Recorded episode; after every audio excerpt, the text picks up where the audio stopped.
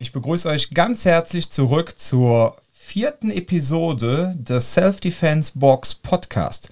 Ich habe jetzt einfach festgelegt, wir nennen es Podcast und nicht Podcast. Ich ähm, finde Kloppcast immer noch gut. Kloppcast, ja, so sollten wir eigentlich den Podcast. das war Jans Idee. Ja, und ihr seht, er ist wieder da. Zurück von den Azoren. Wir nehmen live auf und nicht hier eine Woche im Voraus wie das letzte Mal. Nein, ähm, diese Sendung ist dann tatsächlich jetzt diese Woche Dienstag aufgenommen worden und jetzt an diesem Sonntag ausgespielt. Fantastisch. Träumchen. Ja. Ich bin, bin auch wieder total happy, dass du wieder da bist. Ich bin auch happy hier zu sein, muss ich ja. ganz ehrlich sagen. Mein Robin oder mein Batman, wir tauschen uns ja immer die. ja. Und äh, heute haben wir Catwoman am Start. Hallo, hallo. Und zwar die liebe Sophia. Und Hi. ich bin total glücklich, dass das jetzt geklappt hat. Oh. Ja. Wir hatten ja eigentlich geplant gehabt, dass Sophia äh, quasi ähm, der Jan wird, ja. Aber sie ist halt gerade auch. Jan der so, Jan geworden. Ja, so ja, ist Jan so der Jan geworden. Genau. Nein, ähm, zuerst hatten Sophia und ich das Ding so ein bisschen geplant, aber äh, Sophias äh, Masterarbeit ist letztendlich dazwischen gekommen. Und ähm, dann haben wir gesagt, komm, pass auf, bevor du dann nachher Stress hast, schnapp ich mir den Jan, der ist gerade weit weg von einer Bachelor-Thesis. Und ähm, weit weg, oh, den Finger in die Wunde gelegt, genau. Und dann schnapp ich mir jetzt einfach den lieben Jan und äh, wenn wir äh, weibliche Fachkompetenz brauchen und die liebe Sophia Zeit hat, dann packen wir sie einfach mit in die Sendung rein. Und heute ist es soweit. Surprise, surprise. Ja, ja wir sind mega glücklich, weil ähm, ja, Sophia ist halt auch eine Person in unserem Team, so wie alle unsere Teammitglieder, die wir sehr, sehr schätzen, ähm, aufgrund ihrer Fachkompetenz. Und ich denke mir mal, ähm, bevor wir jetzt loslegen mit dem Thema Selbstwirksamkeit in der Selbstverteidigung, wo du ja eine Bachelor-Thesis zugeschrieben hast, ähm, fangen wir erstmal an und stellen so ein bisschen dich vor. Und ich würde sagen, wir fangen auch erstmal damit an, zu erzählen, wie du überhaupt zu uns gekommen bist. Ja, das war eigentlich eine ziemlich coole Story. Ich war, ähm, ich habe in der deutschen Sporthochschule studiert und ähm, dann kam eine völlig unbekannte Kommilitonin zu mir und meinte so, ähm, du, äh, Dominik Lansen sucht genau nach dir. Und ich war dann, Wer bist du? Wer ist Dominik Lanzen? Den kennst du nicht? nee, ich kannte sie tatsächlich gar nicht, aber irgendwie schien die Runde gegangen zu sein, dass man mich anscheinend dann doch kannte. Mm, dann hat sie mir die Kontaktdaten weitergegeben, ich habe dich kontaktiert und dann war ich relativ zügig zu einem Probetraining mal da. Du hast einen Kurs gegeben am Wochenende. Ja, und dann habe ich da ein bisschen mit Bizeps spielen lassen und war dann relativ zügig Trainerin. Nein, also natürlich noch ein paar Ausbildungen vorher, aber ja. ja, wir waren in der Zeit oft in äh, Köln-Kalk in der Abenteuerhalle äh, zum BMX fahren und ähm, ja, ich muss noch einen Schritt weiter zurückgehen. Also uns ging es darum, ähm, ich brauchte eigentlich, nee, wir brauchen nicht eigentlich, sondern wir brauchten, wir brauchten eine Frau für unser Self-Defense-Box-Team. Ach, ich erinnere mich. Und das genau. war mir, genau, und sie das war, ja genau. Das sie hat doch gesagt, äh, ich, Dominik sucht nämlich eine Frau mit Eiern. also, und äh, das bin ich. Okay. Das ist doch ein schönes Kompliment. Ich, auf jeden Fall sehr ich weiß gar nicht mehr, ob ich das jetzt so ausgedrückt habe, aber okay, ist jetzt auch fünf Jahre her. Ich habe mich ja auch ein bisschen weiterentwickelt. Jeder braucht seine Zeit. Ja. Nein, also wir brauchten auf jeden Fall, also ich habe gesagt, wir brauchen auf jeden Fall eine Frau, ähm, um wirklich auch im Bereich der Selbstverteidigung, also wir brauchen in unserem Team eine Frau als Trainerin, um einfach auch in der Selbstverteidigung ein bisschen ernster genommen zu werden und vor allem auch ähm, dass unsere weiblichen Kundinnen auch so eine Art Bezugsperson haben und ähm, auch eine Person, mit, der sie, mit denen sie sich identifizieren können. Ja? Ach so, ich dachte, du schickst einfach generell ab und zu Leute raus und sagst denen, hey, sprech mal irgendjemand an, Dominik Lansen will dich sehen. Genau. So werden wir hier alle im Safe Defense Box äh, Team ja. rekrutiert. Irgendwie von der Straße. Und auf einmal kommt jemand zu, Dominik Lansen sucht ah, dich. Genau, Don Dom. Wer und ist das eigentlich? Wer ist der Typ? Gehst besser mal hin. Ja. So, und uns ging es wirklich darum, also ich habe so viele Frauen Selbstverteidigungskurse gegeben und das ist auch immer sehr gut angekommen. Aber oft kamen wir einfach so an den Punkt, wo es dann von den Damen hieß, Dom, das ist alles schön, was du hier machst und du hast uns sehr viel beigebracht in Sachen Awareness etc. Aber du bist irgendwie gefühlt 1,90 Meter, ja, und wiegst 100 Kilo. Ähm, deine Probleme sind doch gar nicht unsere Probleme. So, und dann habe ich dann auch mehrmals mit meiner Frau drüber gesprochen und dann hat die auch gesagt, ja, ne, Schatz, da, da ist schon was dran. Ne? Und dann habe ich, hab ich mit meinem Trainerteam damals gesprochen. Damals war ja schon ähm, der liebe Micha bei uns und noch jede Menge andere Menschen. Und ja, dann haben wir gesagt, okay, wir brauchen jetzt unbedingt eine weibliche Trainerin. So, dann in der Abenteuerhalle Kalk und da war eine von den äh, netten Studentinnen, die dort ausgeholfen haben. Und dann habe ich gesagt, hör mal, kennst du eine Frau, die so richtig Power hat, die auch keine Angst hat zu kämpfen, die Ahnung hat von Kampfsport und die man zur Selbstverteidigungstrainerin ausbilden kann, aber ohne dass man sie jetzt jahrelang an das Thema körperliche Gewalt heranführen muss. Ne? Hatten wir ja letztes schon mal das Thema in dem einen Podcast, wo du gesagt hast, Menschen, die schon eine gewisse Gewaltvorerfahrung haben, steigen leichter in das Thema Gewalt ein, als jetzt jemand, der komplett unvorbelastet ist. Mhm. Jetzt hatte sie das wahrscheinlich dann so interpretiert nach dem Thema, der Dom sucht eine Frau mit Eiern. Das war dann quasi ihre Interpretation. Und dann meinte sie direkt so, ja, ich habe da eine richtig coole Frau, die kenne ich von der Sporo. Und irgendwie hat die dich wahrscheinlich mal gesehen. Du hattest deine coole Frau mit cool, äh, eine coole Frau mit dicken Eierscham. Ich habe keine du Ahnung. einfach maskiert irgendwelche Bankräuber vertrimmt, so genau. wie das halt läuft in Köln. Und dann kamst du rein. Ja, erzähl mal, wie war das dann?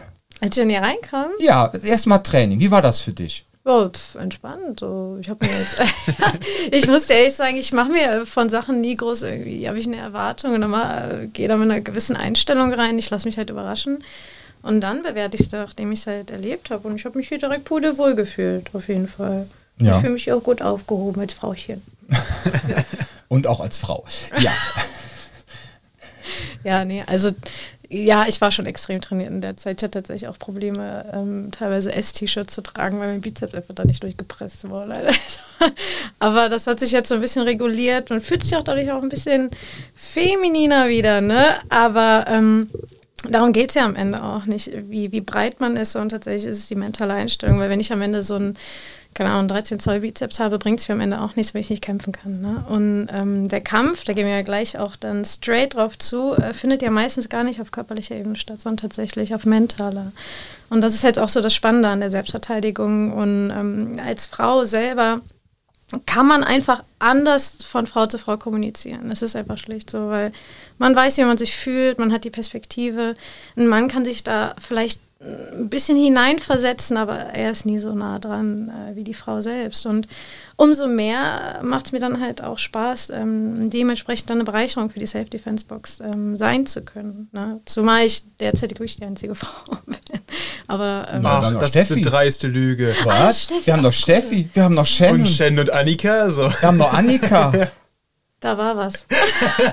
ja. Das, das Schön, dass du so fokussiert bist. Nein, auf dich. Das, auf die, das, das Mädels. Masterarbeit. das liegt also daran. Ja, ja, genau. Ja, und wir haben auch noch äh, Maike parat stehen, die ja auch bald oh. ähm, die Ausbildung zum ICCS ja, die ist schon mit den Hufen am Scharen. Auf jeden Fall. Richtig. Ja, ja, nein, wir haben, große, wir haben einen sehr großen Frauenanteil. Mm, sehr, sehr groß, wo du sagst. Und auch so ein Thema, was ich dabei auch immer mit im Hinterkopf habe, ist gerade, wenn Leute eben zuerst in die Frauengruppe reinkommen.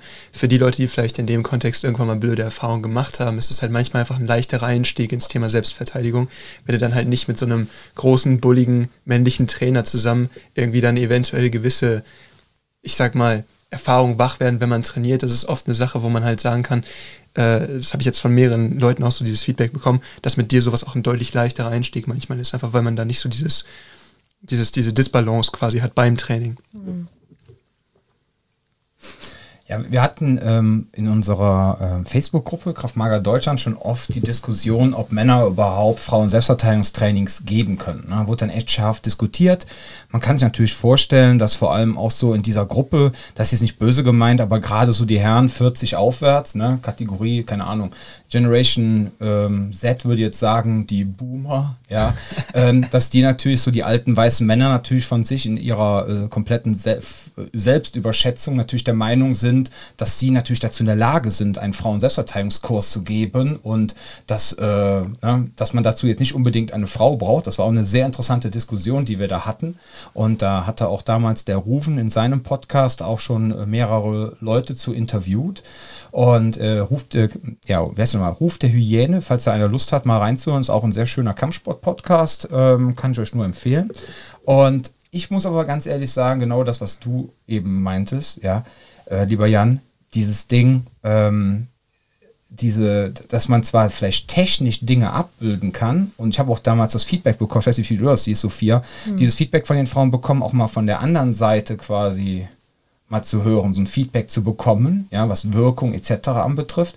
Aber letztendlich, was du schon sagst, dieses Verständnis, sich in die Frau wirklich hineinzufühlen und dann auch zu verstehen, was die für ähm, Beweggründe hat und was die jetzt für Gedanken hat, das fällt einer weiblichen Trainerin einfacher. Man muss halt immer ähm, gucken, was haben andere schon erlebt, was haben andere schon gemacht und darauf dann halt aufbauend ähm, gucken, dass man halt dann das Beste daraus macht. Und ich als Frau sage jetzt mal, ähm, mir fällt es dann, dann doch leicht einen Zugang zu den Frauen dann halt zu entwickeln, hätte jetzt vielleicht einen Trainer, aber das muss ja nicht gang und gäbe sein. Ne?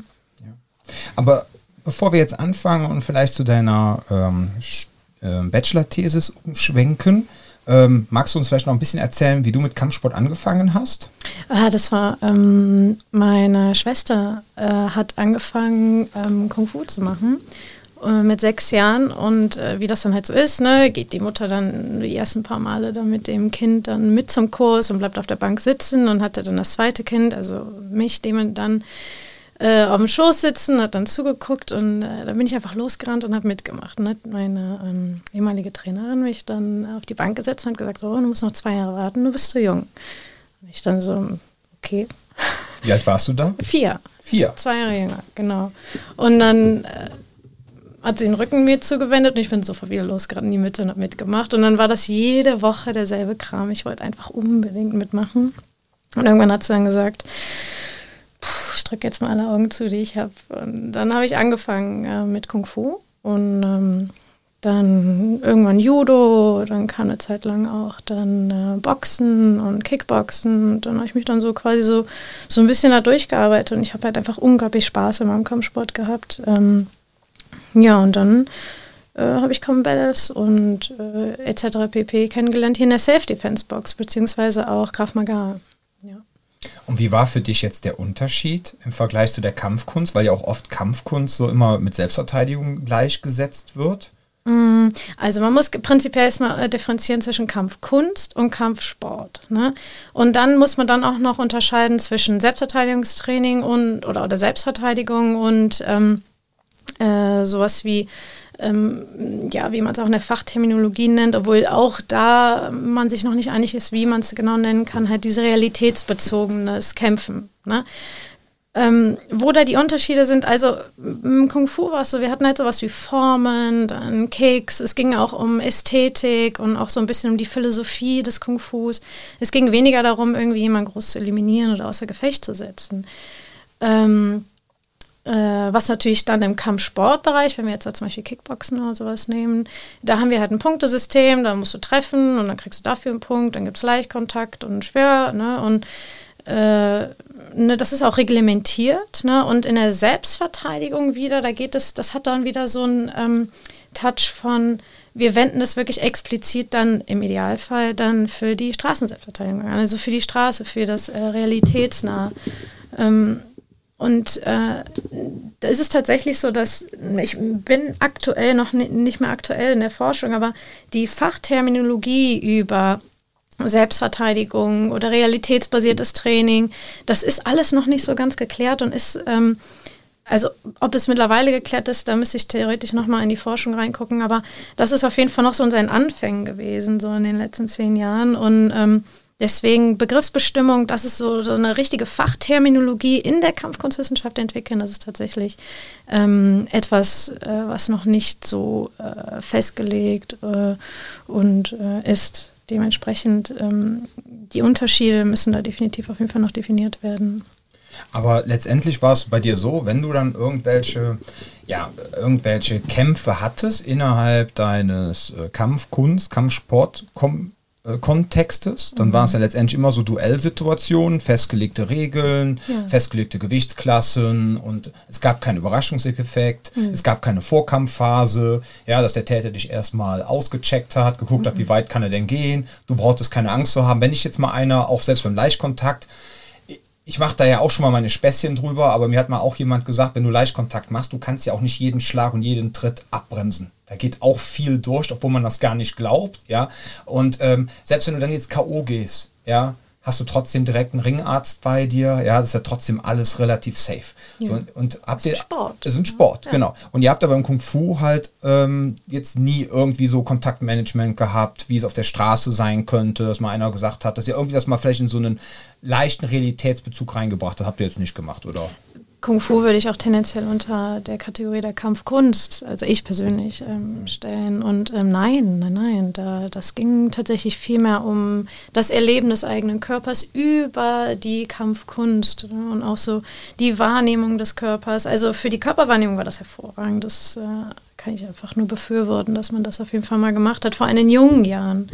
Aber ähm, jetzt irgendwie mit ähm, ja, Gefahr und Gewalt, nein, absolut nicht. Dann würde ich sagen, ähm, dann könnten wir eigentlich jetzt zum Thema Selbstwirksamkeitstraining, äh, Selbstwirksamkeits, nee, zur Selbstwirksamkeit wechseln, ja, und zu deiner ähm, Bachelor-Thesis. Oder lieber Jan, hast du noch eine Frage? Ich habe ganz viele Fragen, aber, aber die kommen das jetzt muss, erst. Das muss ne? erstmal eingeleitet werden. Genau, das wird jetzt hier das wissenschaftliche Battle. Wahrscheinlich hört ihr mich jetzt die nächsten 40 Minuten gar nicht mehr. Seit wir schon fertig sind. Ja. Kriegen wir schon die Ärmel hoch hier. Ja, auf jeden Fall. Okay, ähm, ja, dann kamst du, nachdem du ja auch bei uns schon ähm, so verschiedene Ausbildungen gemacht hast, etc., dann kamst du ja quasi zu mir und hast gesagt, ey Dom, kann ich im Rahmen meiner Bachelorarbeit oder kann ich die Bachelorarbeit bei dir machen? Und kann ich dann im Rahmen meiner Bachelor-Thesis quasi eine Studie durchführen, um herauszufinden, wie sich die Selbstwirksamkeit anhand von Selbstverteidigungstraining bei Menschen, jetzt speziell in dem Fall Frauen, verändert. Genau, ja. Also ich habe die Intervention bei dir durchgeführt, genau. Ja. Und ähm, ja, sollten wir erstmal die Definition klären, was bedeutet eigentlich Selbstwirksamkeit? Das ist immer wichtig, ne? wenn man dann halt so eine ganze Arbeit irgendwie zu irgendwas durchgeführt hat und du merkst am Ende, wir haben gar nicht definiert, wo wir überhaupt sprechen. Das ist immer klasse bei sowas. Was ne? das überhaupt? Hm. ja. Also es gibt äh, mehrere Definitionen. Ne? Also der Urvater, sag ich jetzt mal, oder sehr bekannt, ist halt Albert Bandura, der mit der Selbstwirksamkeit sehr viel geforscht hat und äh, man richtet sich, wenn es um Selbstwirksamkeit geht, auch in der Regel auch an Albert Bandura. Es kamen aber auch andere Forscher nach, wie zum Beispiel Schwarzer in Jerusalem 2002 auch. Ähm, aber in der Selbstwirksamkeit geht es letztendlich darum, dass man seine eigene Kompetenz und Fähigkeit wahrnimmt und äh, diese auch dementsprechend anwendet. Und ähm, das hat dann halt einfach vielfältige Auswirkungen auf das Gefühl des Könnens. Im Sinne von, ich kann das aus eigener Hand.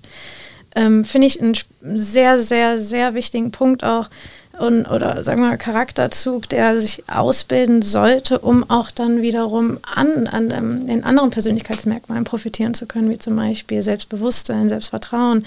Das ist wie so eine Art Projektion dann. Also wenn ich meine eigene Fähigkeit wahrnehme und weiß von mir aus, ich habe erlebt, dass ich das kann, dann hat das einen unglaublich positiven Effekt auf andere Persönlichkeitsmerkmale. Und das macht die Selbstwirksamkeit halt dann auch ähm, gerade in der Forschung auch äh, sehr interessant und wird nicht nur in der Selbstverteidigung auch angewendet, auch in didaktischen äh, Bereichen ne, und äh, sozialpädagogischen Bereichen. Ich kann da ganz gern, wenn das okay ist, nochmal reingrätschen für, für Selbstwirksamkeit. Ich finde das auch immer ganz, okay, ganz. Jan. Bitte? Das ist okay. Das ist okay, das ist, ist geduldet. Ja. Okay. Ich will, ich will, oh, oh, ich darf auch reden. Die zwei, ja. nee, aber ähm, ich finde immer Selbstwirksamkeit auch ganz hilfreich aus dem Negativ äh, zu definieren, weil ähm, Selbstwirksamkeit eigentlich immer so das Kontrastmittel, sage ich mal, zu ähm, erlernter Hilflosigkeit oder Hilflosigkeit mhm, okay. äh, ist. Und ähm, da gibt es halt so eine so, so Versuche aus, da, da war es noch schick, mit, mit, mit Tieren zu experimentieren, bei denen man ähm, Hunde in Käfige gesetzt hat und in der Mitte quasi so eine kleine Barriere gebaut hat. Und äh, man hat erstmal Versuche durchgeführt, wo man einfach nur das, das Gitter irgendwie unter Strom gesetzt hat, nachdem so eine Lampe angegangen ist. Und der Hund hat dann immer gelernt, oh, ich muss ins andere Feld rüberspringen. Das wäre selbstwirksam. Ein Hund lernt, ich kann durch mein Verhalten beeinflussen, dass es mir nicht schlecht geht. Ich kann eine Art Strafe vermeiden. Und ähm, man hat einen ähnlichen Versuchsaufbau mit zwei Hunden in getrennten Käfigen gemacht, aber nur der eine hatte die Möglichkeit, diese, diese Schocks äh, abzuwägen. Das heißt, der konnte irgendwie, ich weiß nicht, ob der irgendwo hingehen konnte oder einen Knopf drücken oder was es immer, es verging halt eine Lampe an und er konnte mit diesem Knopf beenden, dass unter Strom gesetzt wurde. Das konnte aber nur der eine Hund. Der andere Hund war quasi einfach nur dem ausgesetzt, dass der andere Hund das hinbekommen hat oder eben nicht.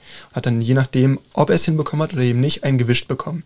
Und diesen Hund hat man dann später wieder in diesen ersten Versuchsaufbau zurückgesetzt, wo du halt eigentlich durch eigene Wirksamkeit vermeiden kannst, dass dir irgendwas passiert. Und anstatt dem Stromschlag auszuweichen, hat er sich hingesetzt und gewinselt. Und das ist eben dieser Punkt. Du konditionierst quasi jemanden darauf, nicht wirklich in der Lage dazu sein, für sich selbst zu sorgen oder eigenwirksam Hindernisse überwältigen zu können. Und das ist dann eben erlernte Hilflosigkeit. Das ist quasi das genaue Gegenteil von dem, worüber wir jetzt hier gerade sprechen. Hm. Ja, du hast es ja schon gesagt, dass du gesagt hast, ähm, mein Handeln hat einen Einfluss. Ne? Also es ist äh, am Ende auch dieses ähm, der Macher sein ne? und äh, eigenständig dann äh, etwas zu bewältigen. Ja. Ist auch ein sehr schönes Gefühl. Ne? Ich meine, das hat bestimmt schon jeder mal gehabt. Und äh, wenn man das halt intensiviert, natürlich, das hat Potenzial. Ja.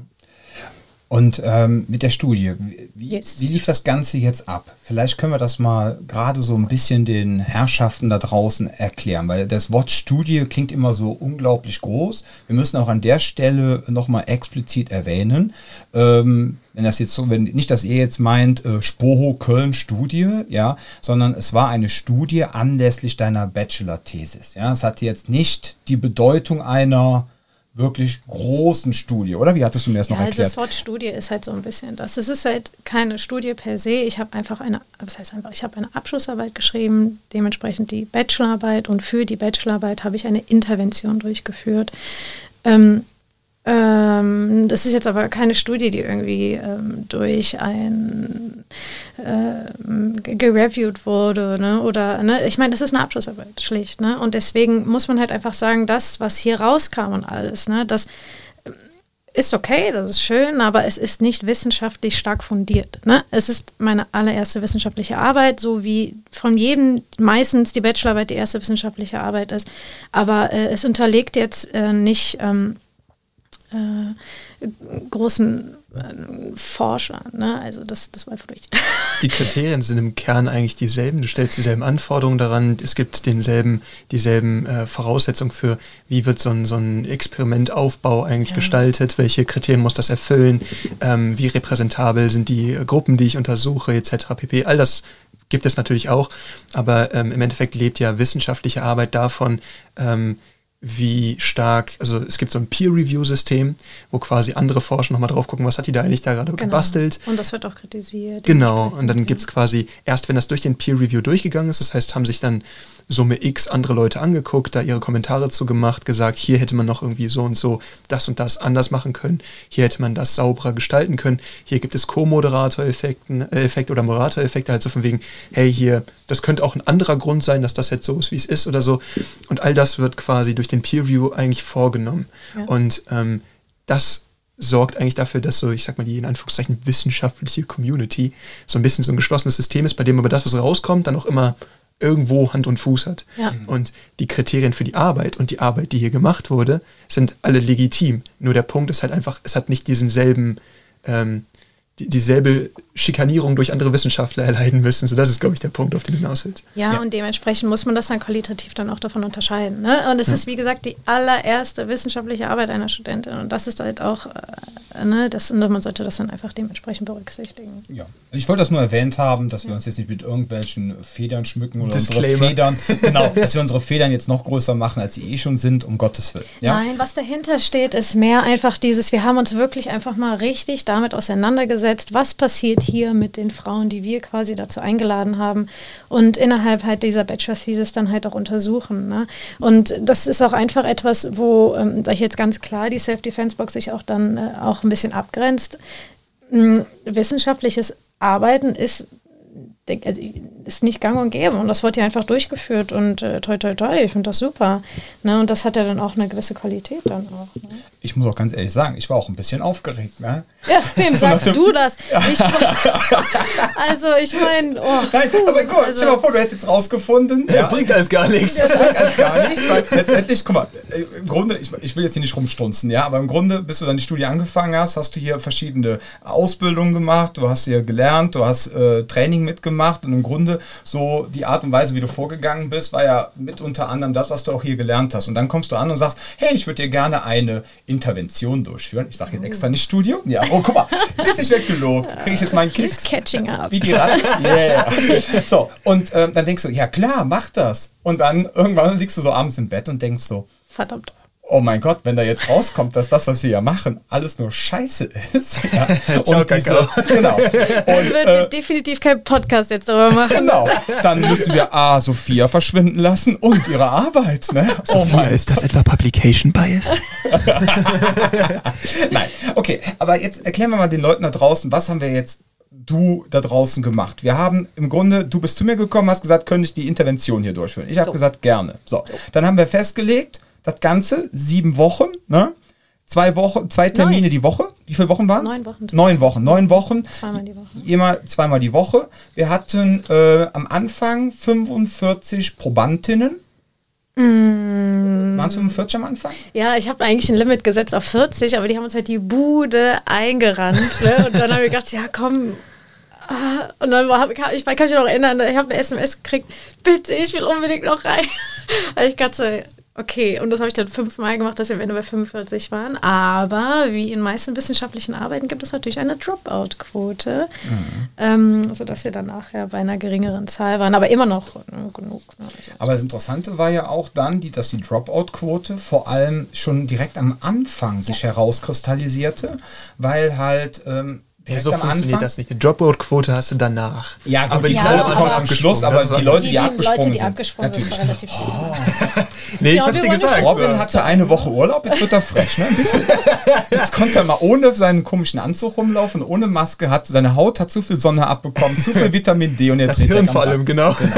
So, also das heißt, wir hatten am Anfang einfach die äh, folgende Situation, dass direkt drei, vier Frauen bei den ersten ein, zwei Trainings auf einmal auch einfach gemerkt haben, dass sie noch Dinge in sich hatten, die sie entweder, wo sie geglaubt haben, dass sie schon verarbeitet gewesen wären, dass es ja gar nicht so schlimm war, bin ich ja mir klar gekommen, oder Dinge auf einmal rausgekommen sind, wo sie gar nicht wussten, dass sie so da sind, ja, äh, weil ja auch oftmals, wenn Dinge passieren, ja, das einfach auch so hart verdrängt wird vom Körper, dass man das Gefühl hat, das wäre nie passiert, aber trotzdem schlummert da irgendwas im ja, das Unterbewusstsein gibt es ja nicht, aber das Bewusstsein. Vorbewusstsein. Ja, genau.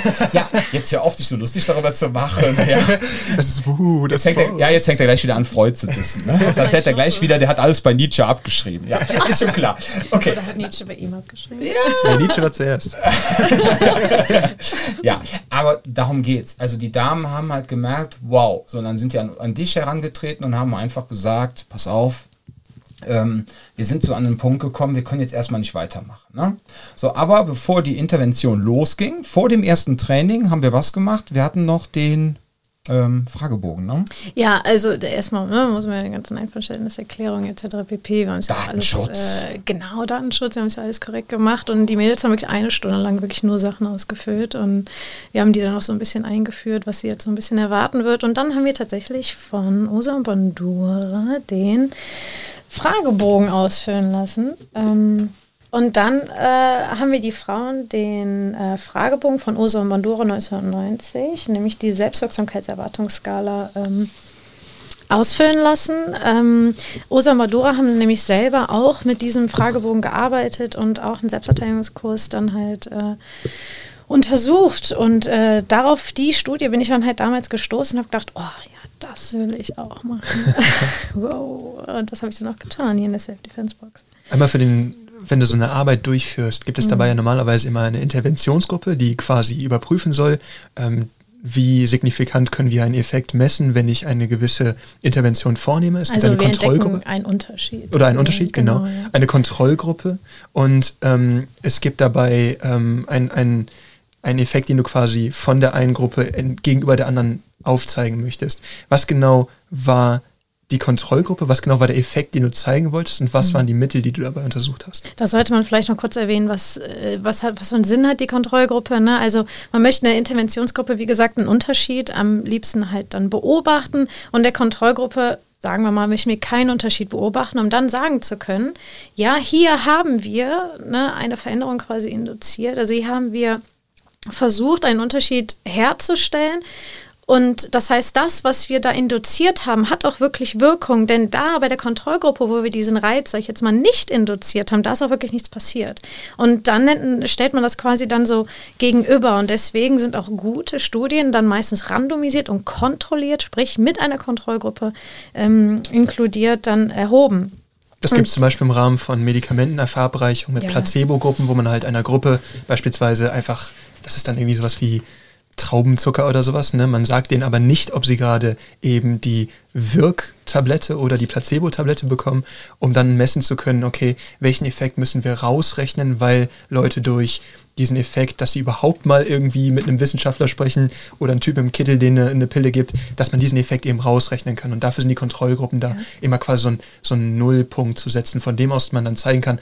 Und darauf können wir diesen Effekt zeigen. Und das zeigt, dass das, was wir hier uns gerade angucken, verhältnismäßig wirksam ist. Genau, das ist der Sinn dahinter. Okay, das heißt also Intervention, neun Wochen, jede Woche zweimal, 45 Frauen am Anfang. Zum Schluss waren es 38. nur noch 38. Sieben Stück sind uns leider, ähm, haben leider vorzeitig abgebrochen. Es gab einmal die primäre Testgruppe, das war die Selbstverteidigungsgruppe. Und um das Ganze dann ähm, zu schauen, wie, wie sich das Ganze verändert. Du hast es gerade so schön erklärt, mit dem Placebo-Effekt gab es dann noch eine Kontrollgruppe und das war eine Theatergruppe. Ne? Oder Ja, das? Bewegungstheatergruppe. Ah, eine Bewegungstheatergruppe, genau. Um halt auch herauszufinden, ah, okay, das heißt also, um nur damit auch alle das mit jetzt verstehen. Ähm, Dom hätte versteht das gerade selber erst und Genau, das das jetzt wiederholen, damit ihr das auch versteht. Nein, ihr habt jetzt gerade wieder so rumgeballert mit irgendwelchen Synonymen. Ich habe das verstanden, aber hier hören auch Kampfsportler zu. Ja? Nein, Lieben, also Kampfsportler. so, und dann wollten wir jetzt einfach gucken. Wir wollten, also wir wollten sehen, wenn jetzt die Kontrollgruppe keine körperlichen Ertüchtigungen getan hätte, ja, hätte man sich wirklich kontrollieren können. Sondern du wolltest im Grunde herausfinden, es gab im Grunde die körperlichen Ertüchtigungen in deiner Primärgruppe, in der Selbstverteidigungsgruppe, Interventionsgruppe. in, Interventionsgruppe, aber inklusive, aber inklusive dem ganzen Gewaltthema, ja, und diesem ganzen Mindset-Training, um dann herauszufinden, ob sich dann dort wirklich eine Veränderung bei den Frauen Herauskristallisiert. herauskristallisiert im Vergleich zur Theatergruppe. Ja, weil zum Beispiel, das ist das, was ich vorhin meinte mit Moderatoreffekten. Stell dir mal vor, du hast jetzt ähm, deine 50 Frauen, die Selbstverteidigungstraining haben und du hast 50 Frauen, die diese Theatergruppe haben. Ähm, und du stellst jetzt fest, es gibt keinen großen Unterschied, aber beide haben Zunahmen in der Selbstwirksamkeitswahrnehmung. Da könntest du zum Beispiel sagen, dass sowas wie im Gruppenverband irgendwas auszuüben oder zu, zu trainieren, wie auch immer du das jetzt nennen möchtest, das könnte allein schon einen großen Effekt haben und dann hast du quasi diese, diese, diesen Sprung nicht mehr so stark. Während wenn du gar nichts gemacht hättest, hätten diese Frauen noch nicht im Verbund trainiert. Du hättest dann äh, festgestellt, okay, wir haben hier die Kontrollgruppe, die gar nichts gemacht hat, die auch überhaupt keinen messbaren Steigerungswert hat. Aber dann könnte man zum Beispiel kritisieren, dass die Steigerung, die in der, der, in der Interventionsgruppe mit dem Selbstverteidigungstraining stattgefunden hat, eventuell halt nur aufgrund dieses Effektes, die haben in der Gruppe was gemacht, da stattfinden kann. Das heißt, auf einmal bist du sehr offen für Kritik, wenn du das zum Beispiel peer reviewen würdest oder wenn jemand anders halt sagen würde, hey, ganz ehrlich, das sagt das gar nicht aus, weil wir haben hier diese, diese Kritikpunkte, die offen sind. Und genau deswegen eben die Theatergruppe und nicht einfach nur halt irgendjemand, den man einmal die Woche irgendwie vorlädt und dich fragt, hör mal, wie fühlst du dich? Wie selbstwirksam bist du denn heute? So. Ja. Ja, es, da so ein Prozess sollte halt dazwischen sein. Das hat man halt dann auch Prä-Post-Testung, ne? dass man halt zu Beginn etwas erhebt und dann zum Ende genau das gleiche noch mehr erhebt und das dann halt dann in Vergleich setzt. Ähm, das haben wir halt gemacht ähm, mit der Selbstverteidigung. Ne? Also die Mädels kamen dann hin, die haben dann den Fragebogen ausgefüllt. Dann haben wir die Intervention durchgeführt, sprich, wir haben Selbstverteidigungstraining angeboten und dann sollten die den Fragebogen nochmal ausfüllen. Und dann haben wir die Prätestung mit der Posttestung quasi dann in äh, Zusammenhang gestellt, also ähm, gegenübergestellt. Und dann kamen noch gewisse Sachen raus. Ja, da können wir doch mal drüber reden. Jetzt, jetzt kommt der jetzt kann ich wieder rum. Was war denn dann nochmal? Ah, Findet ihr es auch so spannend, das Ergebnis zu hören? Äh, ja, ich kenne es ja schon seit drei Jahren. Also, Ja, komm. Ähm, Soll ich einen Trommelwirbel einbauen? ja, bitte. Ich könnte Applaus einbauen. Den möchte Ja, aber ich den nachher Den krieg ich spielen. noch. Warte mal gerade. Ich höre nichts. Ah, ich hab's deaktiviert. Okay, nee, Okay. komm. schon. Vielleicht ist es die Das falsche jetzt so Taste. Vielleicht wär's jetzt auch. okay. Ja, komm, hau raus. Also, es war tatsächlich so, dass die Selbstwirksamkeit äh, gestiegen ist. Ähm, sie ist tatsächlich auch in der Be Bewegungstheatergruppe gestiegen, was ich jetzt auch nicht verwunderlich fand, weil ähm, Bewegungstheater meiner Meinung nach da auch einen guten Einfluss daraus aufüben konnte. Aber im Vergleich zu der Bewegungstheatergruppe hat die Selbstverteidigungsgruppe, sprich die Interventionsgruppe, einen höheren Selbstwirksamkeitsanstieg gehabt. Und jetzt fragen wir uns alle gemeinsam mal, wieso? Liegt das wirklich an der Selbstverteidigung? Oder wenn wir sagen, ja, es liegt an der Selbstverteidigung, das ist ja das, was signifikant rauskam. Was an der Selbstverteidigung war dann wirklich das, was die Selbstwirksamkeit gestiegen hat? Und da würde ich dann gern tatsächlich die ähm, vier Selbstwirksamkeitsverstärker von Albert Bandura ähm, gern vorführen, denn er hat das, finde ich, einfach super schön beschrieben. Er hat gesagt, es gibt verschiedene Verstärker. Es gibt einmal den Verstärker, dass man etwas eigenständig erfährt, dass man etwas kann. Dann gibt es etwas, dass man beobachtet, dass jemand anderes etwas schafft, mit dem ich mich identifizieren kann. Ne? Das heißt, ich nehme jetzt mal als Beispiel, ich bin 1,58 große Frau, wenn ich jetzt eine andere ungefähr 1,58 große Frau sehe, die genau das, wovor ich jetzt vielleicht Angst habe, es zu tun, schafft, dann denke ich selber, hm, also ich kann mich mit ganz gut identifizieren. Also, also wenn die das kann, dann traue ich mich jetzt auch mal, es auch zu tun. Ne? Also das ist das sogenannte Modelllernen. Du siehst etwas bei jemand anderem, kannst dich damit identifizieren und siehst dann deine Wirksamkeit darin so ein bisschen ausgelebt und kannst es dann auch nachvollziehen. Unter der Voraussetzung, dass du dich halt damit identifizieren kannst mit der Person. Ne? Also mhm. wenn jetzt ein Dominik Lansen das macht ne, und ich mit meinen 1,58 denke mir so, ja klar kann der das, der ist ja doppelt so groß wie ich und doppelt so schwer. Ne? Aber ähm, da wirklich die Identifikation ist da wirklich so ein, ein Schlüsselbegriff. Ähm, das nächste wäre dann halt auch die Überredung, ne, dass ich jetzt dich einfach dazu motiviere und unterstütze und sage, hey, komm, das schaffst du, komm. Ist jetzt nicht der stärkste Verstärker, aber auch tatsächlich ein hilfreicher. Und das nächste wäre dann die emotionale Regulation, also die gefühlsmäßige Erregung, dass quasi, wenn Angst in mir aufsteigt, ne, was in der Selbstverteidigung auch oft zu sehen ist, nicht nur bei Frauen, ne, also generell bei den Teilnehmern, dass ich merke, oh, das, was ich jetzt hier gleich machen werde, irgendwie macht mir das ein bisschen flau im Magen. Und äh, wie interpretiere ich jetzt diese Emotionen? Ja? Also wie interpretiere ich jetzt diese Angst? Mache ich daraus eine Herausforderung, dass ich sage, okay, let's go? Oder äh, komme ich eher in die Paralyse oder gehe ich tatsächlich dann doch eher aus der Situation wieder raus?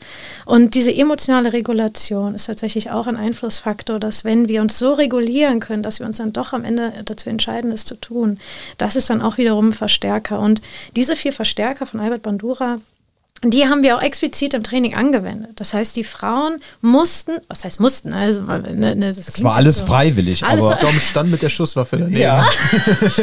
Kaliber 43 Vollgummi geschossen. Also da muss ich jetzt mal ganz kurz sagen, ich habe mir so viel Mühe gegeben, den Mädels hier eine schöne Atmosphäre herzustellen und es hat hervorragend funktioniert. Oh, es war so eine tolle Gruppe. Ich bin wirklich jede Woche sehr, sehr gerne in den Kurs rein. Ja, wir verfolgen ja hier auch ehrlich gesagt so das kanadische Modell, ne? Was das Lernen betrifft. So nach dem Motto, die Leute haben Spaß beim Lernen. Ja, unbedingt. Was nicht heißt, dass wir den Honig um den Mund schmieren ja. oder dass wir es ihnen äh, einfach machen. Ne? Also äh, man kriegt hier nichts geschenkt, aber wir sind bei jeder Sekunde dabei zu unterstützen. Und das ist halt etwas, das macht unfassbar Spaß. Ne? Und dementsprechend haben wir dann halt auch mm, Situationen oder Simulationen dann halt hergestellt von Gewaltsituationen. Die Mädels sind dann einfach straight da rein. Natürlich haben wir das über Teilziele ähm, gemacht. Ne? Als erstes schlagen sie erstmal Bratzen, dann schlagen sie erstmal auf eine Person drauf, die komplett eingehüllt ist, dann auf eine Person, die vielleicht nicht so eingehüllt ist in voller Montur. Ne? Und sukzessiv kommt man dann irgendwann in so eine, ich sag jetzt mal, simulierte Extremsituation und dann haben die, sind die Mädels abgegangen. Das war der mega Hammer. Ne? Also ich brauche gar keine äh, statistischen Daten, um zu sehen, dass da die Selbstwirksamkeit gestiegen ist in dem Kurs oder explodierte, kann man ja schon sagen, weil man es einfach von außen sehen konnte. Und ähm, dieser Verstärker mit ähm, durch eigene Erfahrungen die Selbstwirksamkeit steigen, das ist tatsächlich auch der stärkste Verstärker nach Albert Bandura. Wenn ich erlebe, dass ich es kann, dann glaube ich auch, dass ich es kann. Und ähm, Klar, das Beobachten ist super, das Überreden auch und die emotionale Regulierung ähm, auch unterstützen, alles gut, ja, aber dieses, ich muss einfach mal es machen, mit der Betonung auf machen, nicht darüber reden, nicht dabei zusehen, sondern einfach es wirklich machen. Das ist genau das, wo man dann am Ende sagt, okay, ich habe gefühlt, dass ich es geschafft habe, ich habe gefühlt, dass ich es erlebt habe und genau das steigert dann am Ende die Selbstwirksamkeit. Meiner Meinung nach nicht nur die Selbstwirksamkeit, sondern tatsächlich auch das Selbstbewusstsein, das Selbstvertrauen und ja, das ist total toll. Da kommt sich auch schon wieder alles hoch. Es war so eine schöne Zeit. es war so eine schöne Zeit. Und ähm, dass dieses, auch wenn man dann in die Gesichter geschaut hat, wenn die dann aus diesen Extremsituationen rauskamen ne, und dann einfach dann da den Dummy da volle Möhre vermöbelt haben, dieser, dieser Stolz in dem Gesicht über, über einen selbst, ne, also dass man auf sich selbst stolz ist, das ist so schön zu beobachten. Mm. Und was aber wichtig ist, ähm, die Dummies, Jan war ja damals noch nicht am Start. Das war zwar die Zeit, wo du mal auf dem Senshido-Seminar bei uns warst, aber du warst nicht im regelmäßigen Training und auch nicht bei der Intervention dabei. Ähm, wir haben den Leuten jetzt aber auch äh, nichts geschenkt. Nee. Ne? Also wir hatten das dann, wie du gerade schon gesagt hast, erstmal locker aufgebaut, dass sie erstmal gegen Pratzen geschlagen haben, dass sie dann erstmal gegen äh, lebende Dummies geschlagen haben, die aber, ich sag mal, entmenschlicht waren, dass man gar nicht wirklich erkennen konnte, dass das jetzt ein Mensch ist. Ja, gibt es ja auch. Muss man, ja, du lachst, aber du weißt doch nee. selber. Wenn wir jetzt irgendwelche, da gibt es ja irgendwelche tollen Anzüge für zweieinhalbtausend Euro, siehst du aus wie Puck die Stubenfliege, ja. äh, dann kommt die Person da an und äh, du schlägst quasi auf Puck die Stubenfliege ein, aber nicht auf Menschen, weil du nicht mal das Gesicht erkennen kannst. Also haben wir das Ganze dann so gesteigert, dass dann auch immer mehr zu erkennen ist, dass dann auch, dass da jetzt ein Mensch drin steckt. Gleichzeitig, wenn die Damen Partnerübungen machen durften, haben sie auch so gemacht, dass die erstmal ihre Partner auswählen durften, ne, wo sie sich einfach sicher fühlen. Und das Schöne ist halt, wenn man jetzt nicht so ein, ich sag jetzt mal so ein Aerobic-Kraftmager macht, sondern wirklich so ein äh, persönliches, individuelles Kraftmager und man kennt auch seine Gruppe, man kennt die Leute, dass man dann auch nachher dann, wie du es auch gemacht hast in der ähm, Intervention, dass du dann halt hingehen kannst und sagen kannst, nach zwei Wochen, wenn man dann schon sechsmal miteinander trainiert hat und sagen kann, so Susanne, jetzt schnappst du dir aber mal die Tanja, ja, äh, weil äh, immer nur mit der Olivia trainieren ist jetzt auch keine gute Idee. Du machst jetzt mal den nächsten Schritt. Ja, Ja. um einfach so ein bisschen da rauszukommen. Da hast du ja auch sehr drauf geachtet, dass die Frauen sich dann gesteigert haben und dann halt dann auch irgendwann wir Männer uns äh, dann die Männer eingebaut haben. Dann natürlich erstmal ne mit diesen Vollschutzanzügen und dann auch so mit Visieren, wo sie dann auch mehr erkennen konnten. Ne? Ja, was halt auch einfach total toll war, ich musste nachher auch einfach gar nicht so viel machen, weil die Mädels sich untereinander einfach so gepusht haben. Und ähm, der ähm, Verstärker der Beobachtung hat darauf viel zu beigetragen. Ich habe halt immer versucht, den Raum so zu gestalten, dass die Mädels sich untereinander sehen konnten. Und die sind dann auch einfach mitten im Training einfach mal stehen geblieben und haben die anderen mal beobachtet und haben gedacht so, boah, also die haut jetzt aber gerade richtig einen raus, ne? Und dann gesagt, also wenn die das kann, ne? Da kann und dann poschen die sich da und äh, diese Dynamik, die da entsteht, wow, total cool. Ähm, aber, und das ist, finde ich, wichtig zu erwähnen, in der Prätestung, sprich äh, in der ersten ähm, Ausfüllen des Fragebogens zu Beginn der Intervention, also die allererste Stunde, wo die hier waren, ähm, man könnte meinen, dass es immer so war, dass sie ähm, erst eine geringere Selbstwirksamkeit haben und dann immer ähm, zur Posttestung dann eine gestiegene Selbstwirksamkeit hatten. Wir hatten tatsächlich auch ähm, genau den äh, Fall andersrum. Das heißt, wir hatten eine verringerte Selbstwirksamkeit. Und jetzt fragen wir uns, wieso war das so? Ähm, manchmal ist es so, unabhängig der Frauen, ne, es ist auch bei den Männern so, die kommen mit einer gewissen ähm, Selbstüberschätzung auch herein. Die sagen, ja, also mir kann keiner was, wenn mir auf die Fresse haut, dann schlage ich mal zurück. Ne? Und dann, wenn sie dann wirklich mal, also und die sagen das, ohne jemals in einer Gewaltsituation gewesen zu sein vorher oder ohne vorher wirklich mal ähm, mit im Kontakt gekämpft zu haben. Und wenn sie dann mal in den Kon Kontakt kommen, also sei es eine simulierte Gewaltsituation, ja, dann merken die auf einmal, oh, das ist ja doch nicht so easy. Und ähm, Gewalt, also Gewalt zu ästhetisieren, ist meiner Meinung nach schwierig. Und ähm, äh, jeder, der dann Gewalt, sei es simuliert in einem sicheren Raum, dann erlebt, merkt, boah, das, das hinterlässt schon Nachdruck. Und äh, dann war es tatsächlich so, dass in der Prätestung die Selbstwirksamkeit verringert war, weil die ähm, sich einfach überschätzt haben. Ne? Und In der Posttestung meinst du? äh, nee, in der Prätestung war die. Ähm, Wir haben der Prätestung Genau, gesagt, ich bin, der, ich bin der krasseste Genau, und die von Prä zu krasseste. Post. Genau, Und und danach dann aber im der Post- Posttestung haben sie nachher äh, angegeben. Genau, ich wow, bin doch nicht die ne? krasseste. Ich bin weil, doch nicht die krasseste. Weil die Gewalt ist ein bisschen krasser tatsächlich. Ne? Ja. Ja, sorry, excusez-moi, danke fürs Korrigieren. Ja, kriegst du. Es ist auch einfach zu sagen, Vor- und Nachtestung. Vielleicht kommt ihr langsam mit eurem Rumgeflexe hier auch ein bisschen zu an eure Grenzen. Nein. Ich komme Okay. niemals an meine Grenze. Nein, also, und ähm, die Grenze ist erst der Anfang. Nein, Oh. okay, oh, hat sie wieder rausgekommen. Du Nein, aber Ja. irgendwo auf Tumblr Motivations. Motivationspsychologie hier. ja, das ist. Äh, ja. ähm, danke. Äh, Moment, wo waren wir denn jetzt gerade? Das, der, das ist herausgefunden, Ah, dass genau. manche Leute Und, total äh, geschätzt haben. Äh, Genau, und dann, ähm, ja, und die Frauen haben sich halt total, äh, oder was heißt die Frauen, ne? Also Teilnehmer überschätzen sich dann halt auch mal gern und dann fragt man sich, was ist denn da passiert? Wieso ist die Selbstwirksamkeit denn zurückgegangen? Und da hat einfach eine Sensibilisierung stattgefunden und das ist halt auch total spannend und meiner Meinung nach auch total wichtig, denn wenn ich halt äh, proletenmäßig durch die Straßen gehe und dann doch den, ähm, dunklen Waldfahrt gehe, anstatt, sagen wir mal, das Taxi zu nehmen abends, ne, das, ähm, ja, ne, klar, am Ende kann dann halt dann tatsächlich was passieren, ne, und es ist halt auch einfach dieses ähm, Gefühl dafür, ja, ich brauche ein Selbstbewusstsein, aber mein Selbstbewusstsein soll nicht am Ende meine Sicherheit schädigen, indem ich mich quasi dann in Gefahrensituationen bringe, einfach weil ich denke, ja, äh, dann habe ich nur die Fresse, wenn es so ist, ohne vorher die Erfahrung wirklich gemacht zu haben, ähm, komme ich mit Gewalt denn überhaupt zurecht?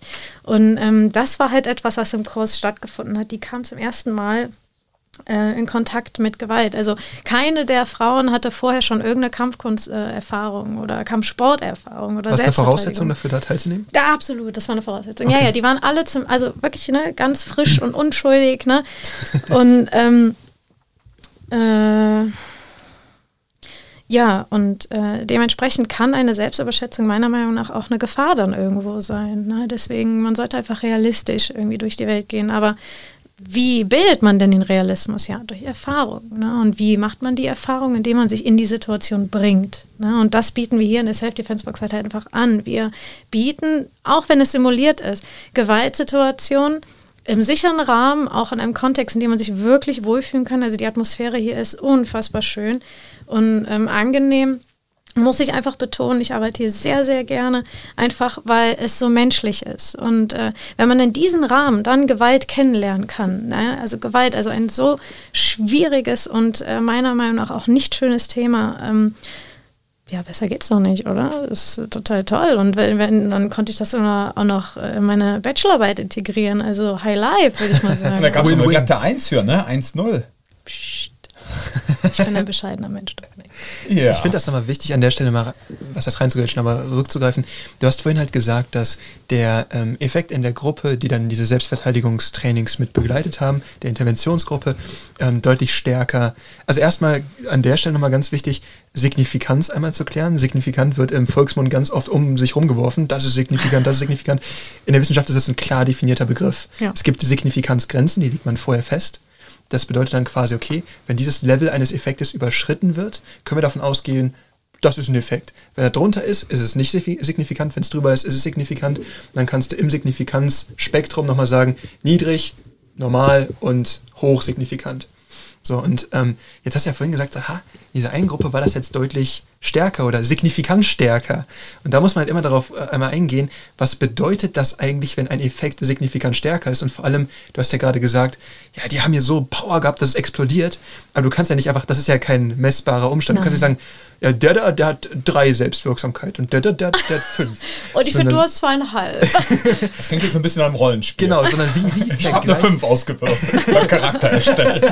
und Dungeons Dragons, ne? Charisma fünf. Und da ist halt so dieser Punkt, wie gleicht man eigentlich ab, ähm, dass die eine Gruppe jetzt mehr Sex Selbstwirksamkeitserfahrung hat als die andere? Die konnten dann mit einer Skala von äh, 0 bis 10, also mit ähm, 11 Punkten dann ähm, ausfüllen, ähm, ich fühle mich so und so und so oder ich traue mir zu, das jetzt zu tun, von 0 bis 10. Ne? Also sagen wir mal, ich traue mich jetzt äh, laut zu schreien und dann würde ich dann sagen, oh, nicht, ob ich mir das trauen würde. Dann würde ich dann eher so eine 1 ankreuzen. Wenn ich jetzt aber denke, ja klar, Logo, no problem, ne? dann kreuze ich da so eine 10 an. Und anhand dieser Zahlen konnten wir dann halt einen Score entwickeln und dann dementsprechend dann die ähm, Selbstwirksamkeit in Zahlen quasi äh, darstellen und dann miteinander vergleichen und statistisch auswerten. Also was so Fragebögen halt im Endeffekt normalerweise tun, ist, du versuchst anhand von Fragen, die du Leuten stellst, die nennen sich dann die einzelnen Fragendinger, die nennen sich dann immer Items. Oft hast du die auch gedoppelt und ein bisschen unterschiedlich, damit du auch merkst, okay, die antworten auch immer wieder das Gleiche, damit du nicht merkst, so, die, die antworten vielleicht einfach nur nach gute Laune oder verstehen die Frage vielleicht falsch oder so, gibt es so Kontroll-Items. Im Endeffekt geht es dabei darum, dass du am Ende eine Score ähm, pro Item vergeben kannst. Die, da kannst du einen Schnitt rechnen oder halt, wie du gerade erklärt hast, pro Subdomäne hast du dann einen Durchschnittswert oder wie auch immer. Und dann kannst du die quasi am Ende abgleichen. Das heißt, was diese Fragebögen im Endeffekt machen, total magisches äh, Ding, ähm, deine Selbstwahrnehmung oder deine, also deine subjektive Wahrnehmung eines Bestandes, zum Beispiel halt deiner Selbstwirksamkeit, in Zahlen zu verwandeln, damit du die auf einmal verwerten und vergleichen, vergleichen kannst. kannst. Ja. Genau. Und das war, finde ich, total wichtig, dass man das auch nochmal anspricht, weil wir natürlich auch, wir können natürlich uns jetzt hier hinstellen und sagen, boah, die haben einfach so selbstwirksam danach gewirkt, ist ja toll. Sah so aus. Genau. Und dann halt erklären, nee, nee, nee, das wurde auch sauber erhoben, sodass es vergleichbar ja. ist. Das ist eben das Wichtige. Sowas machen diese Fragebögen. Ja. Mhm. Ja, ja finde ich gut, dass ihr das nochmal rausgearbeitet habt. Die Frage hätte ich mir nämlich auch gestellt. ja, sorry, dass ich da so reingegrätscht bin jetzt. Ja, Alles sind ja schon gewohnt, Jan. Ja, Jan, nee. der wertet das Ganze ja so ein bisschen auf, ne? Nee, nee. Ich finde den auch gut, oder? Ja. Soll man behalten, Sophia? Oh, das war ein langes Atmen. Okay, gut, machen wir einfach weiter. Hervorragend. So, ähm, ja, die Frauen nach den, ähm, es war auf jeden Fall, ähm, ich muss sagen, ich fand das auch, dieses ganze Erlebnis, das Ganze, mal die eigene Arbeit einfach mal so bewertet zu bekommen. So ein war Feedback. unglaublich, so ein ja. Feedback zu bekommen. Ja. Oh, das war echt, ja. Ja, das war für uns alle, ne? also auch für das ganze Trainerteam, weil, äh, ja, ich meine, das ist ja auch Menschen mit Menschen zu arbeiten, ist halt immer so ein Ding. Ja, wenn ich jetzt hier äh, die neue analoge Insta-Wand aufhänge, hänge die alten Dinger ab, sehe Dreck an der Wand, streiche die weiß, habe ich direkt ein Ergebnis. Ja, mhm. mit Menschen arbeiten, das dauert manchmal. Von Fertigkeiten Jahre. auszubilden. Und ne? Fertigkeiten, ne? genau. Und wir haben ja noch nicht mal Graduierungen, dass man so sagen könnte, ja, wir haben jetzt, wir haben jetzt so und so viel Prozent Leute, die machen nach so einer, nach so einer, so einer, nach einer Zeit X, machen den blauen Gürtel. Ja, mhm. wenn wir jetzt irgendwie dieses Kriterium hätten. Wir haben kein Kriterium. Und du hast ja. eben auch nicht so einen Fahrplan. Wenn du sagst, okay, ich streiche die Wand, dann hast du ne, einen Plan, du weißt, wie du es umsetzen möchtest. Du kannst sagen, okay, hier ist was schiefgelaufen oder sowas. Das kannst du alles bewerten, während du die Wand streichst. Wenn du jemanden ausbildest oder jemanden trainierst, dann geht es halt ganz klar auch darum, kommt dabei auch wirklich das rum, was ich meine, mit dem zu machen, was ich ja eigentlich tue. Ja. Und da ist sowas natürlich ein super geiles Feedback, weil natürlich du kannst einmal gucken, wie effektiv können Leute sich dann wirklich selbst verteidigen und zum anderen kannst du halt gucken, okay, ähm, wie stark nehmen Leute sich denn selbst auch als das wahr? Ja, und vor allem, das dürfen wir halt einfach mal nicht vergessen, äh, wir, wir reden hier von Selbstverteidigung. Ja, also das heißt, denkt jemand explizit oder direkt, wenn ich über Selbstverteidigung rede, auch daran, dass das in meiner Persönlichkeit was verändern kann, sprich, dass wir eine Transferleistung durchs Training in unseren Alltag vielleicht auch generieren. Was meine ich jetzt mit Transferleistung? Nämlich das fand ich viel spannender, was ich auch in meiner Diskussion dann nachher so hervorgehoben habe. Das, was hier im Selbstverteidigungstraining quasi angewendet wurde. Dieses Gefühl von ich kann, ich tue, ich mache, ich schaffe und das rein aus meiner eigenen Beeinflussung heraus transferiert sich das vielleicht dann auch tatsächlich auf meinen ähm, Alltag, äh, auf der Arbeit? Kann ich vielleicht dadurch auch dann irgendwann mal Nein sagen? Denn äh, Gewalt findet ja nicht nur körperlich statt, die findet ja auch verbal statt. Dominanzhandlungen sind die im, immer auf der Straße? Nein, die sind tatsächlich auch einfach nur ähm, in, ganz alltäglichen Dingen. Und in diesen Dingen, also im, im Alltag, seine Selbstwirksamkeit, die wir im Selbstverteidigungstraining auch ähm, äh, sagen wir mal, aufgewertet haben, dann anwenden zu können, das ist doch absolut hervorragend. Das heißt, hier geht es gar nicht nur ums Selbstverteidigungstraining, sondern hier geht es einfach um etwas, was nur für uns ist, also nur für uns persönlich, dass wir uns in unserer Persönlichkeit irgendwo anders wiederfinden, Sachen erkennen, die ich vorher von mir nicht gedacht habe, Stärken zu entdecken, die ich vorher nicht kannte. Und genau diese dann mit in unseren Alltag zu übernehmen, das ist absolut hervorragend. Und genau das macht ähm, den Job auch hier so schön, denn ähm, wir wissen, es geht hier nicht einfach nur um plumpe Techniken. Hier geht es um etwas, was wir den Leuten richtig mitgeben können, dass sie etwas haben, was sie mit nach Hause nehmen können, ganz für sich persönlich alleine und äh, sich selber auch mit Sachen auseinandersetzen. Wie oft kriege ich dann auch das Feedback mit, boah, Sophia, das, was heute war im Unterricht, das nehme ich mit nach Hause. Da denke ich nochmal drüber nach. Oder irgendwie, das hat mich irgendwie hat mich das zum Nachdenken gebracht. Und genau das ist doch das Spannende daran. Und das ist genau das, was das Potenzial in der Selbstverteidigung halt einfach ist. Wir können es schaffen, ähm, Emotionen und Selbstreflexion zu generieren. Und dabei geht es überhaupt gar nicht darum, sich dann am Ende auf der Straße verteidigen zu müssen, nur verteidigen zu wollen. Ja, da geht es auch darum, okay, und das ist auch schön. aber es ist ja nicht der einzige Gewinn. Nein, es ist aber nicht der einzige Gewinn. Und genau das, diese Vielfältigkeit dahinter, genau das liebe ich einfach daran. Und daran habe ich mich einfach absolut verliebt. Und ja, ich kann nur sagen, ähm, wenn sich jemand nicht hierhin traut, ist das völlig in Ordnung. Aber die, die kommen, bitte versucht das Potenzial zu sehen, was hinter dem Selbstverteidigungstraining steckt, denn das ist absolut vielfältig und hervorragend und dafür brenne ich auch total und dementsprechend forsche ich auch dann in dem Bereich jetzt auch ähm, der Masterarbeit. Ne? Ja. Ja, wir haben letztens habe ich ein schönes Feedback bekommen äh, von den zwei Freundinnen, deren Namen ich jetzt nicht nennen, aus Datenschutzgründen. Ne? Ah, da war ähm, was. Genau, da war was. Die ähm, die, Nein, die spielen aber schon seit Jahren Hockey. Und die meinten zu mir letztens so, boah Dom, uns ist letztens so aufgefallen, dass wir äh, früher, wenn wir Hockey gespielt haben gegen andere Mannschaften, waren wir immer die Ersten, die gelegen haben, die angegriffen worden sind etc. Aber wir haben mittlerweile eine Aura irgendwie entwickelt, dass sich manchmal gar keiner mehr an uns herantraut. Ja? ja? Wir kriegen gar keinen Schläger mehr ab, uns wird gar kein Beinchen mehr gestellt. Ne? Irgendwie unsere ganze Körpersprache, alles scheint sich so verändert zu haben durch dieses regelmäßige Training. Und das ist genau der Punkt. Und ich glaube auch, dass das wie so ein Kieselstein ist, der nachher eine Lawine zum Rollen bringt. Das heißt, die Leute werden stärker, selbstbewusster in ihren Alltagsdingen. So, und wenn du dann in deinen kleinen Alltagsdingen, in deinen zwischenmenschlichen Beziehungen, wenn du darin dann wirklich so deine innere Stärke entwickelst und du das dann auch ausstrahlst, glaube ich auch, dass du ich hau jetzt einfach mal die magischen 80 Prozent wieder raus, ja, dass du dann wieder, ja, immer dieses 80-20 Marketing-Geschwafel, Entschuldigung, ja, ja, Einblender bei drei Leuten muss ja immer dabei sein. Ne? So, also muss ja wenigstens der Marketing-Spezialist jetzt was sagen. Nee, aber dieses Ding, dass, dass ich dann wirklich behaupte, 80 Prozent der Übergriffe oder der Situationen, wo man möglicherweise in Gewaltsituationen reinrutschen könnte, die passieren gar nicht, weil die, weil die potenziellen Täter einfach sehen, das ist ein Mensch, Ne? Das ist kein leichtes Ziel. Das ist kein leichtes Ziel, mhm. ja, sondern das ist eine Person, die hat irgendwie, ich vermute mal, die meisten Täter können es gar nicht selber erklären, mhm. aber die sehen irgendwas, die spüren auch diese Aura, genau wie bei diesen zwei jungen Frauen, die sagen, uns greift keiner mehr an. Ich meine, das ist dasselbe Prinzip. Ob die die jetzt vorher natürlich alle erstmal hitten, ne? Ja. Hit first, hit hard, Cobra Kai, keine Ahnung. Vielleicht sitzen die zwei auch direkt, weil sie in den ersten fünf Minuten äh, direkt mal drei Mitspielerinnen auf die Schnauze gehauen haben, erstmal auf der Bank und deswegen werden sie nicht mehr gefault gefault. Nein, aber ihr wisst, was ich meine. Ja? Ich finde, das ist dasselbe Prinzip, wie wenn du, ähm, wenn du mit einem großen Hund spielst oder sowas. Ne? Je nachdem, wie du da rangehst, wenn du total angstvoll an so einen, an so einen riesen Hund rangehst, dann ist das auch so eine Sache, wo der nimmt dich nicht so richtig ernst und dann passiert da eher etwas, wo du dann das Gefühl hast, okay, es geht mir gerade irgendwie vielleicht auch zu weit, ne, das ist mir jetzt zu viel. Aber wenn du an einen Hund rangehst und den komplett angstfrei dem begegnest, mit dem spielst, wie auch immer, dann entstehen da auch selten irgendwie Situationen, wo dann so ein Hund dich irgendwie komisch angeht oder sowas. Ne? Dieses ganze, okay, irgendwie gibt es da gerade eine Situation, wo es hier irgendwie eng wird oder sowas, das ist halt auch, wenn du angstvoll in sowas reingehst.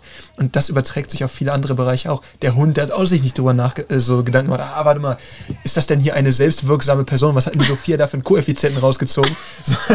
der Hund merkt auch einfach, da stimmt irgendwas oder stimmt eben nicht. Ne? Ja. Und genau so ist es in so Situationen auch. Wenn du in dir ruhst, wenn du authentisch da stehen kannst, sagen kannst so, was geht denn hier eigentlich ab, ist das eine ganz andere Ausgangssituation, als wenn du panisch vermeiden musst, in diese Situation überhaupt reinzukommen. Ja. Das ist ja. dieses, was ich, was ich immer auf den Basisseminaren sage, dein Innen und Außen muss übereinstimmen. Mhm. Das, was du nach außen hin haben möchtest, was dein Körper, deine äh, Mimik und Gestik quasi von, von sich gibt, also quasi ausstrahlt, muss eigentlich mit dem übereinstimmen, was du gerade denkst und empfindest. Ja. Damit das authentisch ist. Ja. Damit man dann das Gefühl hat, ah, ne, auch immer dieses magische, wenn äh, ich will jetzt nicht zu weit ausweiten, aber dieses magische Nein und dann wird aber dabei gelächelt und nach unten geguckt, nein, ich möchte das nicht, ne? wo dann äh, halt manche Personen auch dann meinen, ach, die, die Person meint das jetzt gerade nicht ernst. Das, das Gesagte deckt sich nicht das mit Gesagte der, deckt sich nicht mit dem, wie sich gerade die Rest, die ganze Körpersprache etc. ist. Ja. ja. So und das, ja. Ja, da fällt mir auch ein, was mein Vater immer zu mir gesagt hat, ist, Sophia, die größte Revolution in deinem Leben ist die Revolution in dir selbst. Und ich sage euch, Leute da draußen, hier die Self-Defense-Box Cologne bietet euch den Raum, diese Revolution nur in euch selbst durchzuführen, wenn ihr euch denn traut, wenn ihr Lust dazu habt. Wir sind auf jeden Fall jederzeit für euch da, unterstützen euch dabei. Und ich kann nur sagen, es ist so spannend. Ihr solltet das auf keinen Fall verpassen. Und vor allem, es geht nur euch allein was an. Und das ist das Schöne. Jetzt langsam hört sich das hier schon wieder nach Dauerwerbesendung an. Ja, oh, das klingt eigentlich nach Verabschiedung. Ne? Ich finde auch, das ist ein guter Schlussstrich. Ja, ich finde auch, das hast du wunderschön gesagt. Oh, ja, nee, vielen lieben Dank. ja, nein, danke. Jetzt im Ernst. Wir hoffen, dass du äh, ja, uns öfter beehrst. Beehren, oh. Ja. nein, jetzt im Ernst. Ich weiß ja gar nicht, mit so vielen Komplimenten umzugehen. Ich weiß. Ja. Ähm, Jan, magst du noch was sagen, bevor ich wieder meinen Schlusssatz sage? Ja, ich würde sagen, ähm, im Endeffekt das um so ein Fazit dazu zu schließen, es geht eigentlich im Endeffekt einfach darum, zu, zu oder in, dieser, in diesem gesamten Aufbau eben einmal rauszukristallisieren, wie viel Selbstwirksamkeit, also etwas, was gar nicht etwas ist, was notwendig irgendwie auf dem Schirm bei vielen Leuten ist, wenn man über Selbstverteidigung spricht, generierst du eigentlich durch so ein Training. Und wenn du da sagst, du hast ähm, quasi in der, in der Gruppe, die du dir angeguckt hast, so, ein hohe, äh, so, so, so eine hochmessbare äh, Abweichung gemessen, Ähm, und das ist quasi der Ertrag, den du aus so einem Training rausziehen kannst. Und das eben hat Anwendung außerhalb des reinen Straßenkampfs oder der, der reinen ähm, Selbstverteidigung, sondern eben auch fürs alltägliche Leben. Dann geht es halt wirklich darum, es ist mehr als einfach nur Gekloppe. Und ich glaube, das ist so ein Ja. wichtiges Fazit, was dahinter stehen sollte. Weitaus mehr, ja. Und das eben halt vernünftig, sauber erarbeitet und eben nicht, weil Dominik Lansen das sagt, sondern weil Wissenschaft das Du auch meinst, weil ich das da? Nein, das war jetzt eine Anspielung den Anfang. Jetzt machen wir die ganze Zeit so Catchbacks, weißt du, so Oh, die das ganze heißt, ihr Zeit grenzt so. mich aus. Das- Nein, wir grenzen dich nicht aus. Dich würde jetzt zum Beispiel auch anziehen. das, Ich wie sollen wir dich ausgrenzen? Wie kann man dich ausgrenzen? Ja? Nein, äh, genau wie du am Anfang gesagt hast, mit den ganzen Muskeln. Ne? Bringt ja nichts, wenn man die ganzen Muskeln hat, aber man kann nicht kämpfen. Ja, ja absolut, Punkt. ja. So, damit äh, würde ich sagen, äh, ihr merkt doch schon, die Kiddies sind wieder da und Da, äh, irgendwie äh, hat die äh, diensthabende Person es nicht geschafft, sie ruhig zu stellen. Ist nicht schlimm. Ich vergesse nicht zu knebeln. Das ja. das ist Wer ist das denn? Äh, wir nennen jetzt keinen Namen, aber die kommt auch noch in die Sendung. äh, ja, in diesem Sinne, ihr Lieben, ich würde sagen, bleibt gesund, passt auf euch auf und wir freuen uns darauf, euch ja, nächste Woche wieder eine neue Episode zu liefern. Und ja, macht es gut. Bis dann. Au revoir.